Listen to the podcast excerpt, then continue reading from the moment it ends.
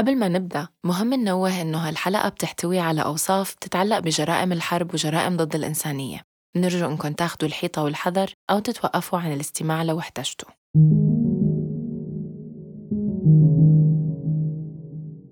هداك اليوم كان من أصعب الأيام اللي مرقت علي بحياتي بعد الاعتقال.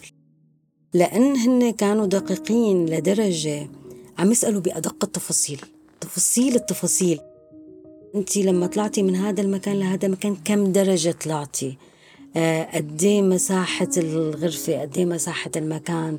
آه، تفاصيل يعني حسيت حالي بمرحلة من المراحل إنه أنا صرت هنيك وعم شم الريحة وعم أسمع الأصوات بشكل حقيقي. يعني من كتر ما دخلوا بالتفاصيل حسيت حالي بلحظات إنه أنا هنيك. حتى تتحرك عجلة أي قضية أو محاكمة لمتهمين بجرائم حرب وجرائم ضد الإنسانية بسوريا لازم يكون في شاهدات وشهود. وبالرغم من ضخامة عددهم إلا أنه ظروف التقدم للشهادة بمحاكمة ما والمشاركة فيها هي موضوع معقد ومليان مخاطر على أصعدة كتيرة. لما هن رجعوني للتفاصيل حسيت أنه هذا البني آدم وأي حدا موجود بهي المنظومة الأمنية لازم يتحاسب بشكل من الأشكال. وأنا عندي فرصة هلأ حاسب هذا البني آدم. وقتها كان في هذا الصراع أنه هو منشق. بالوقت اللي أنا كنت أطلع مظاهرات وطالب الضباط وال... آه، والناس يكونوا معنا مع الثورة وينشقوا بنفس الوقت في حدا انشق. فكان في هذا الصراع السياسي الحقوقي خليني أقول إنه هذا منشق. بس أنا بنفس الوقت حقوقيا أنا بدي أدعي عليه. بنهاية هاي الجلسة حسمت حتى هذا النقاش بيني وبين حالي أنه هو حتى لو انشق هو دخل بكيفه على هي المنظومة الأمنية ومارس سلطاته لمدة 15 سنة تقريبا كان موجود بهي المنظومة الأمنية بكيفه. وهو لما انشق انشق بنهاية 2012 أنا بنهاية 2012 كنت معتقلة مرتين. وأساسا أنه هو هل دفعوا للانشقاق بالفعل انتمائه لهي الثورة ولا دفعوا للانشقاق أنه لأنه بال 2012 كان في بوادر انتصار طرف المعارضة؟ فهو أخذ هذا الصف لأنه شاف أنه هن رح ينتصروا. أيا كان النقاش وقت اللي دار براسي بأنه حتى لو هو انشق هو لازم يتحاسب عن الفترة اللي هو موجود كان موجود فيها بكيفه.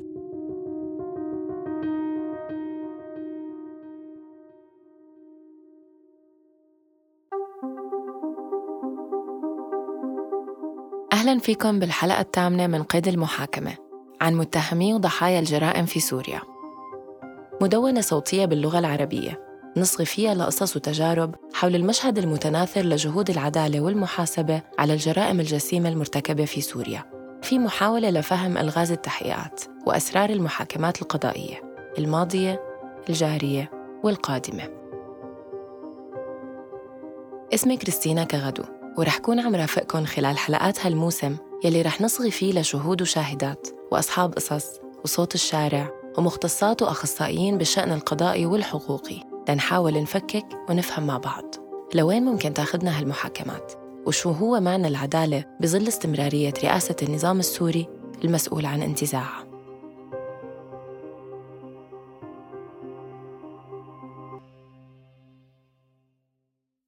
على مدار سبع حلقات مضت غطينا محاكمات مختلفة بعدة دول. حكينا عن تعقيداتها، فرص نجاحها، الإرادة السياسية المرتبطة فيها وغيرها من التفاصيل يلي بتوصل أي ادعاء أو قضية على المحكمة. للقضاء.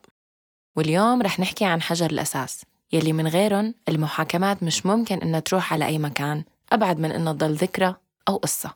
ويلي هن الشهود والشاهدات.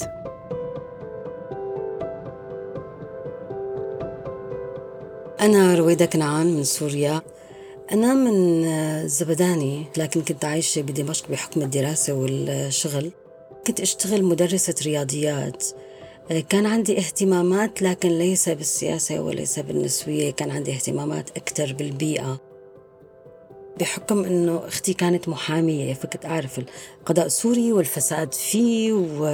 وكيف بينشغل وشو دور المحامي وشو دور القاضي وهي سلسلة فساد يعني من من أكبر حدا لل للبواب يلي بال... على القصر العدلي كنت أعرف هذا الحكي بحكم أختي لكن أنا ما كنت على احتكاك بأي شكل من الأشكال ب...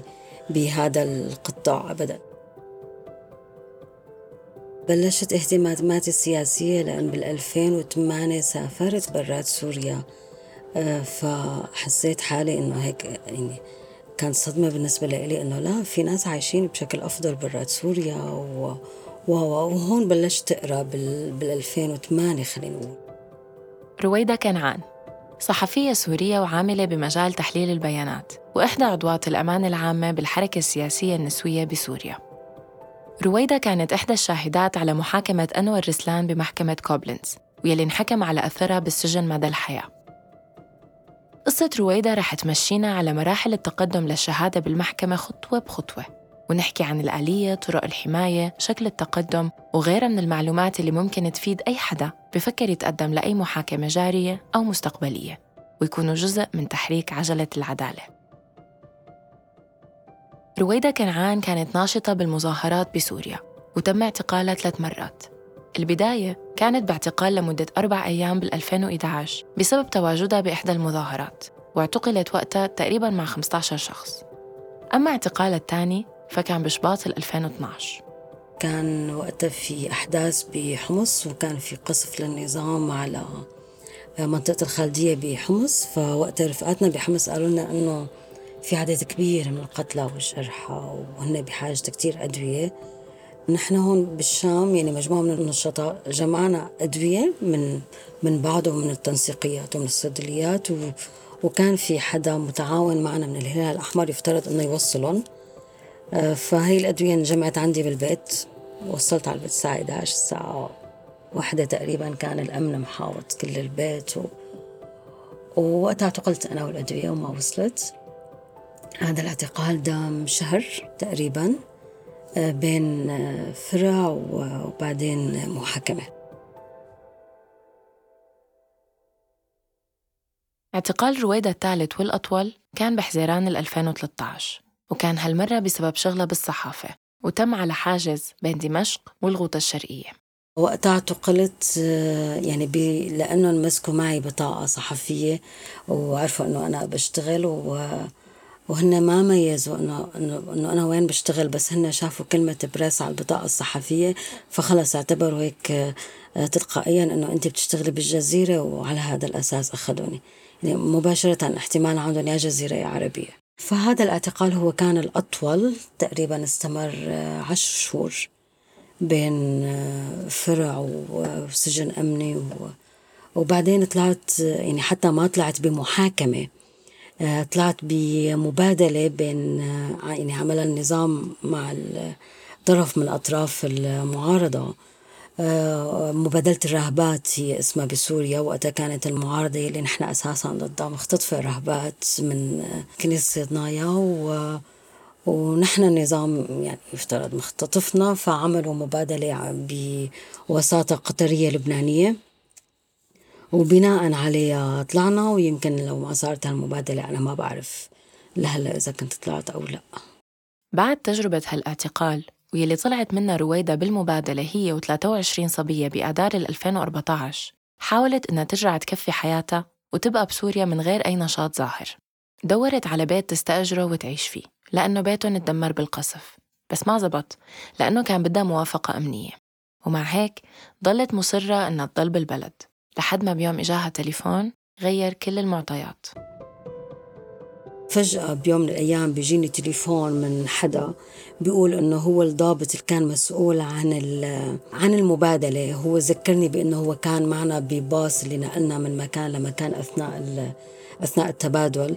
وبيقول لي إنه نحن عن في منحة من سيادة الرئيس بشار الأسد آه، لكل اللي طلعوا بالمبادلة. وهذا الحكي كان يوم خميس. وانه أنا يعني بشرفهم إنه أنا أروح أستلم المنحة من سيادة الرئيس وأعطاني وقتها العنوان عند أستراد المزة. أستراد المزة هي منطقة يعني نحن النشطاء بالشام بنعرفها بأنه أغلب الكمائن بتكون هنيك لأن هي قريبة على المربع الأمني و... وما في مجال كتير للهرب لأن هو أستراد فهذا الحكي كان يوم الخميس. قلت له أنا بشوفك ما عندي مانع أنه أشوفك و... واخذوا المنحة وشكرا لسياده الرئيس بشار الأسد. آه آه بس وعدته يوم الاثنين يوم الأحد سافرت. سافرت على تركيا عن طريق آه، إدلب. وعشت بتركيا تقريبا ثلاث سنين ثلاث سنين بالضبط. وبعدين طلعت على فرنسا بال 2017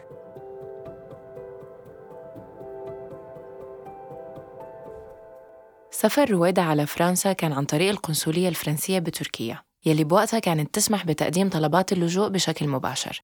درسوا ملفها اللي كان حاصل على تزكية من منظمة مراسلون بلا حدود واللي ساعدت بإثبات التواريخ والأماكن اللي كانت تشتغل فيها كصحفية.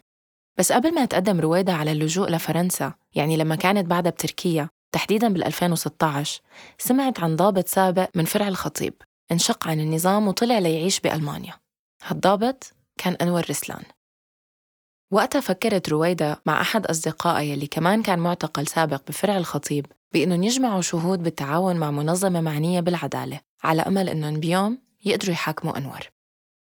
رويدة وصديقة ما كان عندهم أي تصور إنه بعد ثلاث سنين من وقتها رح يصير في محكمة فعلية ضد أنور رسلان. كان دافعهم الرئيسي لجمع الشهود هو إنه في مجرم موجود بدولة أوروبية ولازم يتحاسب. عن طريق آه، برنامج معين بمنظمة جمعنا وقتها الشهادات هي شهود وانحطت بهذا المكان إنه ربما يوما ما يصير محاكمة. آه هذا كان بال 2016 لكن لما وصلت على فرنسا آه حكت معي كمان صديقة بتشتغل بالمركز الأوروبي للحقوق الدستورية ال ECCHR وقالت لي إنه نحن آه، بصدد إنه نرفع قضية على ضابط كان موجود بالخطيب وعم تسألني إذا أنا كنت بالخطيب فقلت لها إيه فقالت لي عن الضابط فطلع هو نفس الضابط أساسا. صار لقاء مع المنظمة نفسها لحتى آه، يتأكدوا أو يسمعوا الشهادة بس هن كانوا حريصين جدا إنه ما يسمعوا تفاصيل الشهادة. هن بس كانوا وقتها بهديك الفترة بدهم يتأكدوا من من تاريخ اعتقالي. إذا هو نفس تاريخ وجوده بالسجن فوقتها صار نقاش بيني وبينهم إنه هل شارك أو ما شارك هل أكون شاهدة أو أكون مدعية شو الخيارات المتاحة قدامي. وهن كانوا كتير ناس واضحين وكتير ناس مهنيين. كان عندي مشكلة إنه شارك. أولا إنه أنا كنت شوف إنه أنا اعتقلت بهذا الفرع أربعة أيام. آه، فهن يعني ما كنت شوفهم إنه هن محرزين لحتى أرفع دعوة بخصوص أربعة أيام. آه، كنت بمحل من المحلات خايفة من إنه أنا أختي بالشام ممكن تتعرض للخطر من طرف النظام. يعني كنت خايفة من هذا الجانب.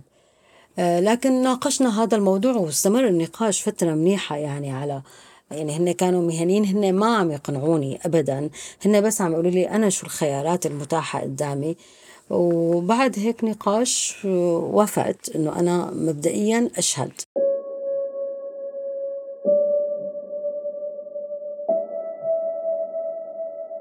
يمكن البعض بيتساءل كيف بيتحاكم أنور رسلان بألمانيا وهو ارتكب جرائم بسوريا؟ أو كيف رويدة العايشة بفرنسا ممكن تكون شاهدة على محاكمة عم بتتم بألمانيا؟ طبعا الدعوة ضد أنور رسلان بلشت بال 2019 ومحاكمته بلشت بال 2020 وقرار الحكم عليه بالحبس مدى الحياة صدر ببداية 2022 لكن خلينا نرجع بالزمن ونجاوب على هالتساؤلات ونحكي عن الظروف اللي ممكن تنطبق على المتقدمين ليشهدوا بالمحكمة بقضايا جرائم الحرب والجرائم ضد الإنسانية. أولاً في دول ومنها ألمانيا بتستخدم مبدأ الولاية القضائية العالمية. ويلي بتتم من خلاله محاكمة مرتكبي جرائم تعتبر فظيعة من قبل المجتمع الدولي. جرائم حرب وإبادة وجرائم ضد الإنسانية. حكينا عن هالمبدأ بحلقتنا الأولى من البودكاست. فيكن تسمعوها لتتعرفوا على تفاصيل أكثر حسب معلومات شاركنا إياها المحامي الألماني باتريك روكر الممثل القانوني المشترك للمدعين الشخصيين بمحاكمة فرع الخطيب بكوبلنز ما في آلية متبعة لاختيار الشهود بالعموم. وقال إنه وقت محاكمة أنور رسلان تم الاستماع لشهادة أي شخص عنده معلومات عن فرع الخطيب. تراوح وقت عدد هالشهود بين 80 و 90 شاهد وشاهدة وتم تقييم شهاداتهم والانطباع العام عنهم. وضح لنا باتريك كمان إنه كان في معيار وحيد تم على أساسه إيجاد الشهود واختيارهم وهو إمكانية المدعي الفيدرالي الألماني الوصول إلهم سواء كانوا بألمانيا أو بأوروبا. يعني أي شخص موجود ببلد مغطى بما يسمى بالمساعدة القانونية المتبادلة بأوروبا. وهذا كان السبب بوجود شهادات لناس من النرويج والسويد وفرنسا وسويسرا بالإضافة لألمانيا. استدعاء الشهود من خارج أوروبا مو سهل لأنه العملية لازم تكون مشمولة بمعاهدة بتخص المساعدة القانونية المشتركة مع الدولة يلي عايش فيها الشاهد أو الشاهدة وموافق عليها من سلطات هاي الدولة. الشيء اللي بيتطلب وقت طويل ممكن يوصل لسنتين. والتحقيق ما عنده كل هالوقت ليستنى. لهيك وعلى سبيل المثال كان في تردد عند السلطات الألمانية قبل ما تتواصل مع السلطات التركية والأردنية بشهادات ناجين وناجيات بأراضيهم لأنه الأمر معقد والاستدعاء بيعتبر لسه غير قانوني أو شبه قانوني وبده وقت طويل مثل ما ذكرت رويدا كانت بفرنسا ولهيك قدرت إنها تكون جزء من هالمحاكمة. تم استدعائنا على المكان الحكومي اللي بياخذوا فيه الشهادة بالتفصيل. كان معي آه، وقت أنا وكلت محامي آه، يعني محامي ألماني إنه هو يدخل معي على هي الجلسة. وهي الجلسة كان فيها مترجمة وكان في محققتين أنا معي المحامي وكان في باعتبار أنه أنا من فرنسا. كان في هن متواصلين أساساً مع فرنسا وكان في صبيتين من من القضاء الفرنسي آه، لحتى يرافقوني بهي الجلسة لأنه أنا أساسا محمية من السلطات الفرنسية بحكم لجوء السياسي هون. يعني عمليا هم اللي يعني هن اللي جابوا المحامي هن اللي يعني هن اللي اختاروا المحامي هن اللي حكوا لي عنه في حال أنا موافقة أو بدي غيره. آه، لأن يعني هن حتى خيروني عن جنس المحامي بدك هذا المحامي ولا بدك محامية ثانية وهو المحامي حقيقه يعني أنا كنت بعرفه هو أساسا منخرط جدا بالقضية وبيعرف كثير عن الوضع السوري وبيعرف كثير عن عن هي القضية بالذات. وهن اللي تكفلوا يعني حتى بالتكاليف المادية بكل شيء بيتعلق بهذا الموضوع هي المنظمة تكفلت فيه. حتى لما بروح عن أشهد إقامتي أه، تحركاتي المواصلات يعني كانوا على الأغلب هن محتويين كل هاي التفاصيل. المحامي اللي كان مع رويدا وقتها كان باتريك روكر. وبتذكر رويدا أنه الجلسات كانت تستمر يوم كامل بحدود التسع ساعات وكان يتخللها كتابة لكل كلمة قالتها وإعادة قراءتها لتتحقق منها. بالإضافة لإطلاعها على الترجمة الألمانية ومقارنتها مع كلامها. بتتذكر رويدا إنه كان يوم مرهق كتير وأليم ومليان ذكريات وتفاصيل. قد إيه مساحة الحمام؟ شو شكل الأشخاص؟ شو كانوا لابسين؟ شو كان في على الأرض؟ أي ساعة طلعتي؟ أي ساعة نزلتي؟ شو الحديث اللي انحكى؟ يعني أنا قضيت تقريبا أربعة أيام جلستين تحقيق حرفيا يمكن كل شيء صار بجلسات التحقيق حكيته وحتى بدي أحكي لهم عن أخواتي وكيف تم اعتقالهم والتحقيق معهم وإيمت طلعوا وكيف تحولت على المكان الثاني وهي التفاصيل. آه أنا يعني أنا بالحياة في عندي حالة هيك بعملها بحس دماغي بيعملها هي حالة دفاعية بيعملها الدماغ إنه أنا بعمل block على مرحلة ما ما بجيب سيرتها ما بحكي فيها ما أو حتى لما بجيبها بجيب سيرتها أو لما بفكر فيها هو بيكون شيء سطحي. هو دماغي عامل هذا ال block على هي الفترات اللي كانت قاسية بس هن هيك هن شالوا هذا ال block ببساطة يعني. لأنه لما خلصت الجلسة كانت إنه أنا بعمري ما حاولت أسترجع هاي التفاصيل. وكنت وهي مرقت. فترة الاعتقال بالنسبة لي دائما بقول خلص فترة ومرقت يعني experience بالحياة وخلصت. لكن لما هن رجعوني للتفاصيل حسيت إنه يعني هذا البني آدم وأي حدا موجود بهي المنظومة الأمنية لازم يتحاسب بشكل من الأشكال وأنا عندي فرصة هلأ حاسب هذا البني آدم. إنك تكوني شاهدة أو شاهد على محاكمة ما هو شيء بيتطلب جهد نفسي على أصعدة كتير مختلفة. وفكرة السؤال عن التفاصيل الكتيرة والتحقق من المعلومات بتكون عادة لتجنب شهادات الزور يلي ممكن بعض الأشخاص يتقدموا فيها لاعتقادهم بأنها ممكن تساعد المحاكمة وتسرعها لكن اللي بيصير وقتها هو العكس تماما. المحكمة بتتأكد من المصداقية عن طريق المقارنة مع شهادات الشهود التانيين والشهادات الأولية اللي تقدمت عند الشرطة وكلام هالشهود بمقابلات اللجوء. بشكل عام المبالغة بتقلل من قيمة الشهادة وبتخليها أقل مصداقية بعيون القضاة. وبالرجوع للجهد والإرهاق اللي بيعيشوه الشهود والشاهدات غير سرد الذكريات عن كل شي مرقوا فيه بدهم كمان يكونوا عم يفكروا بعيالهم إذا كانوا لسه موجودين بسوريا. وإنه إذا انعرف اسمهم إنهم عم يتقدموا للشهادة ممكن يأثر على أمان عيالهم ويعرضهم للخطر. لهيك المعرفة بأنواع المساندة بهيك حالات مفيد ومهم. نذكر منا برنامج موجود بالمحاكم الألمانية تحديداً بيوفر وجود شخص بيقدم الدعم النفسي للشاهد أو الشاهدة. المركز الأوروبي للحقوق الدستورية وحقوق الإنسان بيدعم الشهود اللي بيتقدموا بشهاداتهم من خلال تقديم المشورة القانونية وجلسات الدعم النفسي والاجتماعي. بالإضافة لتقديم شرح عن حقوق الضحايا بالاتحاد الأوروبي والإجراءات وكل شيء بيتعلق بحمايتهم وعن ضرورة استفسارهم عن حقوقهم وكل الاحتمالات المتوقعة. وغير هيك بيأكدوا على إمكانية إخفاء هوياتهم لما يروحوا يدلوا بالشهادة لأول مرة بمركز الشرطة. وجود المحامين بجانب الشهود كتير مهم لأنهم بيدافعوا عن مصالحهم بشكل رئيسي. بالإضافة لتقديم المشورة إذا حسوا إنه الشهود بدهم يتراجعوا عن إفادتهم. وقتها بيطلبوا المحامي من المحكمة إنها تقبل بعدم كشف هويتهم للإعلام وإخفاء وجوههم الشيء اللي عملوه كتار بمحاكمة كوبلنت مثلاً. لكن أتعاب هدول المحامين تتكفل فيها المحكمة بعد بدء المحاكمة مو قبلها. بس بما أنه حماية الشهود ضرورية من أول خطوة عمل كل المنظمات غير الحكومية مهم كتير لأنه هي ممكن تكون الجهة يلي عم تدفع أتعاب المحامين قبل بدء المحاكمة.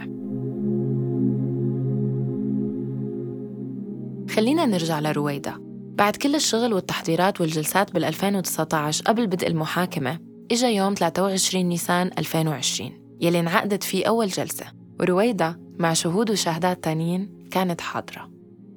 طلعت وأنا ماني عم فكر شو بدي أحكي بالمحكمة. آه، أنا عم فكر إنه هلأ بدي أشوفه لهذا البني آدم. هلأ عمليا أنا ما بعرفه يعني أنا ما شفته خلال هدول الأربعة أيام.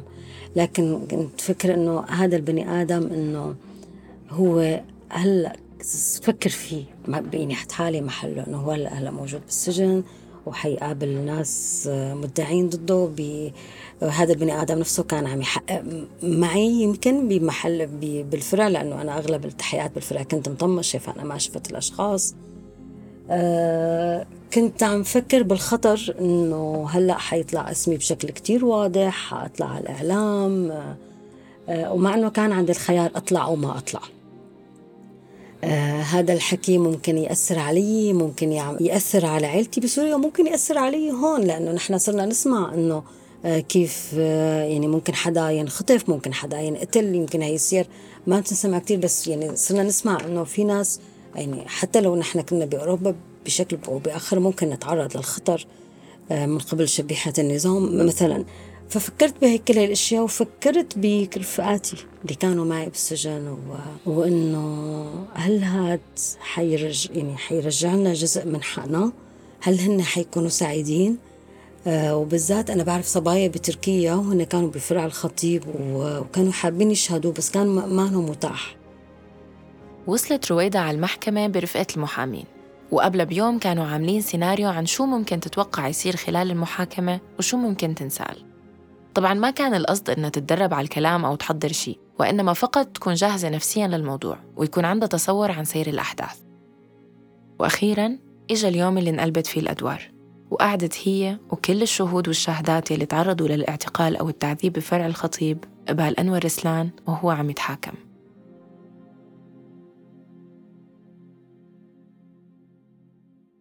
أنا لما كنت يعني عم بشهد لما كانت القاضي عم تسألني كنت بمقعد قدام. بعدين آه، لما خلصت شهادتي آه، رجعت على مقعد ورا. كان حرفيا أنور هو جنبي. يعني أنا قاعدة بمقعد هو بعيد عني تقريبا متر ونص. يعني مكان المتهمين والمحامي والمترجم اللي بيرافقه. آه، فهو كان جنبي. فأنا طول الوقت كنت قاعدة عم اتفرج عليه. عم أطلع عليه على رد فعله. انه هو يعني عم يسمع المحامي وعم يسمع القاضية وعم يسمعني عم اطلع برد فعله إنه هو ما عنده أي رد فعل ولا شيء. يعني هو يعني أنا لما بده يرفع راسه أول حدا ممكن يشوفه هو أنا لأن أنا جنبه تماما. فما عم يطلع فيني ما عم يرفع راسه لحتى يطلع فيني. حاسة هيك إنه آه صح هو مانو بفرع أمني هو مانو عم ينزل مثل ما زلنا. هو ما عم يتعرض للتعذيب بس حسيت هيك بشعور الانتصار إنه أنا بهذا المكان يلي أنا عم حاسبك فيه. آه وإنت كنت يوما ما بمكان عم تعذبني أو عم تضرب رفقاتي أو عم آه تضرب إخواتي. فهيك كان في شعور هيك بال خلينا نقول النشوه بالانتصار. بالفرع كان طول الوقت هن حاطين لنا طميشه مشان ما نشوفهم. يعني أنا بي يعني بهذا الفرع تحقق معي كذا مرة بي بي وأنا ما ما بشوف حدا ابدا. فهيك إنه أنا قاعدة عم طلع فيك وأنت ما عم تشوفني مع إنك مانك حاطط طماشه فهيك كان عندي هيك مشاعر يعني حاسة بال سعيده بهذا الشعور. بس بنفس الوقت في كان شي جواتي إنه خايفة بمحل صغير إنه أكون أنا عم أظلم هذا البني آدم. يعني عندي هذا الشيء باعتبار أنه هو انشاق هو كذا بقيت هي الاعتبارات نفسها لكن هي بعمق. يعني بعمق تفكيري أنه أنا معقول أكون عم أظلم هذا البني آدم ولو بواحد بالمية. بس مع هيك ما سيطر هذا الشعور علي ابدا اللي سيطر علي شعور. آه أنه أنا هون موجودة آه عم حقق شيء كنت بدي إياه من زمان وهو مذلول بشكل أو بآخر. يعني هي حالة إنه هو ما عم يطلع فيني أبدا في هيك حالة من الذل أنا كنت سعيدة فيها. مؤخرا تم كتابة وإصدار مستند باللغة العربية. بيساعد الشهود والشهادات بألمانيا تحديداً على معرفة معلومات أكثر عن حقوقهم كضحايا جرائم حرب بموجب القانون الألماني وبيقدروا يحصلوا على هالمستند بعد إدلائهم بالشهادة الأولى. ومع أنه المستند معقد وطويل نسبياً إلا أنه طريقة جيدة بتشرح للشهود والشهادات حقوقهم وكيفية استشارة محامين.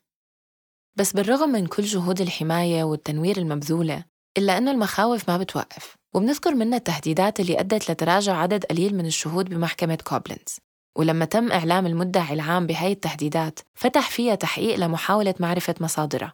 بس كون معظمها من خارج ألمانيا ما كان في شيء كتير ينعمل بهاي الحالة. رويدا ببداية تقدمها كشاهدة كان عندها مخاوف شبيهة باللي ذكرناها. لكن لاحقا ومع مرور المحاكمة ووصولها ليوم الأخير بجلسة النطق بالحكم على أنور رسلان رافقت رويدا مشاعر تانية. بهديك الجلسة وأنا رايحة يعني بالطريق على الجلسة كنت كتير مكتئبة كتير منزعجة من كل شيء لأنه عم أتذكر أنه كل شيء صار بسوريا مو بس الاعتقال كل شيء صار بسوريا من قصف وضرب وتهجير واعتقال وأنه أنا رايحة على محاكمة شخص يمكن هو من الدرجة الثانية وبقية يعني جميل حسن وبشار الأسد والقيادات الكبيرة هي موجودة بسوريا وبعدها عم تمارس نفس الانتهاكات. فكرت بكل هاي التفاصيل ولما رحت يعني آه، وصلنا على المحكمة كنا يعني وقتها أول مرة نحن المدعين والشهود بنعرف بعض مو كلياتنا بس آه، جزء منيح من المدعين والشهود كانوا مع بعض. آه، يعني صرنا شوي مع بعض وتاني يوم الصبح رحنا على المحكمة. لما رحت على المحكمة وشفت حجم الإعلام الموجود هلأ بمحل أنا كنت مبسوطة لأنه كتير منيح يتضوى على خلينا نقول القضية السورية بشكل عام مش بس كوبلينز يعني هي كوبلينز بوقتها هي أعادت القضية السورية للواجهة. بس بنفس الوقت خفت إنه يعني عندي إحساس إنه مو محرزة. يعني إنه كتير منيح إنه يتحاكم هذا الشخص وكتير منيح إنه آه، تصير هاي المحكمة. بس خفت بإنه يصير تصور للعالم إنه هاي هي حققنا لكم العدالة شو بدكم أكثر من هيك؟ يعني أنا بدي العدالة من هذا البني آدم بس في في لسه أشخاص أكبر منه بكثير يعني أنا كنت تقريبا كمان قاعدة بالمقعد الثاني أنور رسلان يعني مقابلنا. والله العظيم عينه ما رفت ولا كأنه سمع شيء ولا ولا شيء ولا شيء ولا اطلع بالقاضي. أساسا هو ماسك ورقة وقلم وعم يكتب وكمل كتابته. يعني إنه ولا شيء ولا عنده أي رد فعل ولا اطلع بالقاضيه ولا ولا ولا ولا أي شيء. أنا هيك عم استغربت إنه شو هذا البني آدم؟ كيف بفكر؟ في حدا عم يقول لك إنه أنت انحكم عليك بالسجن طول الحياة؟ وهو ابدا. كملت القاضية هلأ هون أول ساعة ونص أنا حبيتهم كتير لأنه أول ساعة ونص القاضية كانت عم تحكي عن السياق تاريخي للتهم اللي المتهم فيها أنور السان فهي عمليا حكت عن سوريا من أيام الثمانينات وقبل وكيف وصل لا قبل الثمانينات. يعني كيف وصل حافظ الأسد للسلطة والانقلاب اللي صار والثمانينات وأحداث الثمانينات وبداية الثورة السورية. وهي عم تحكي سرديتنا. يعني فهون حسيت إنه أوكي يعني إنه تحاكم أنور رسلان وأنور رسلان هو يعني خلينا نقول من الفئة المتوسطة بالمنتهكين بسوريا لكن كتير منيح للعالم يعرف هي السردية ويحكي بسرديتنا نحن. هلا يعني قانونيا ما فيني أقول هي محاكمة للنظام هي محاكمة لشخص أنور رسلان للتهم اللي هو آه توجهت له. لكن آه، معنويا خليني أقول في شيء من محاكمة هذا النظام.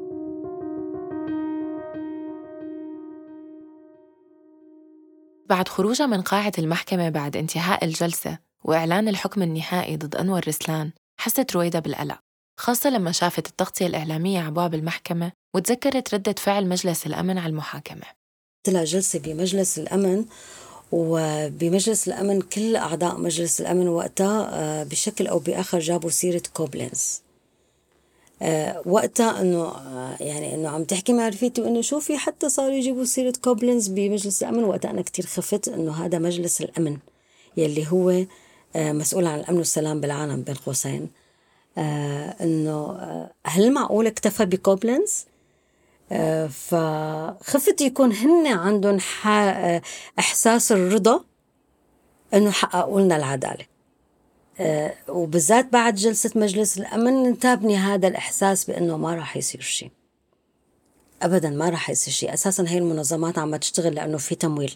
فممكن يتخذ قرار سياسي إنه ينقطع التمويل عن آه، هذا الشيء اللي عم يصير عن التقاضي. آه، فممكن. يعني هو هي هون شقين. شق حقوقي إصرار المحامين إصرار النشطاء اللي هن أساسا ما هم معتقلين وما هم شهادين لكن هن متضامنين جدا مع مع القضية كلياتها. إصرار المنظمات الحقوقية فهذا بيعطيني الأمل إنه آه يعني ما يعني ما راح يسكتوا ما راح يوقفوا خليني أقول.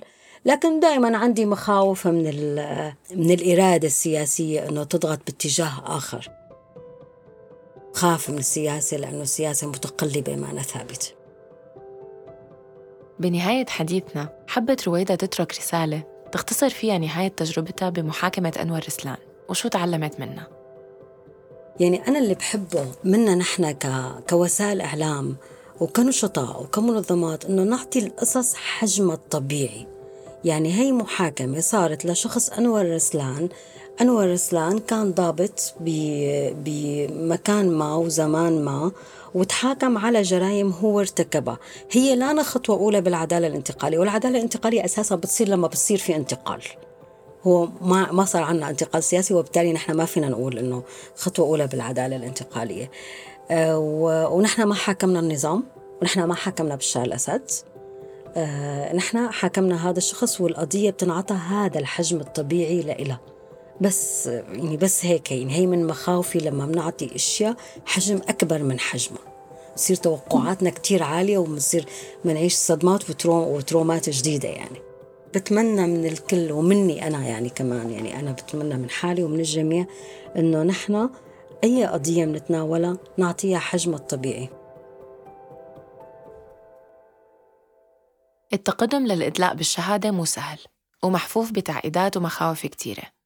بس كمان ببعض الأحيان رفع الدعوة رغم وجود الشهود بيكون صعب ولأسباب ما إلها علاقة بالشهود وإنما بالجرائم نفسها مثل الجرائم واسعة النطاق اللي حكينا عنها بحلقتنا الثالثة من البودكاست الجرائم اللي بيكون من الصعب جدا الوصول فيها للمتهمين الرئيسيين بالجريمة. بس هالشي ما وقف بعض النشطاء الشهود والضحايا المحاميات والمحاميين والمنظمات الحقوقية والقانونية وكل الأشخاص المهتمين بالتحرك نحو أشكال تانية لتحقيق العدالة. وبحلقتنا الجاية رح نحكي عن هالمبادرات ونفهم آليتها وطرق عملها هالحلقة من كتابة وإعداد وإنتاج سليم سلامة. تحرير وتحقق من المعلومات ميسقات. تقديم ومشاركة بالتحرير كريستينا كادو. مشاركة بالتحرير فريد شترايف. وباقي فريق العمل يلي بتلاقوا بعض أساميهم بالوصف المكتوب. أنتجت هالحلقة بدعم من وزارة الخارجية الألمانية عبر معهد العلاقات الخارجية وبرنامج تمويل تيفيك. بالعدمي لوحدك بين جدرانك عشب جواك رح يطلع ويزهر غصن وجدانك مع تظفرك يا هالأشعار تحفرها عحيطانك وانت الحر لو بالجيش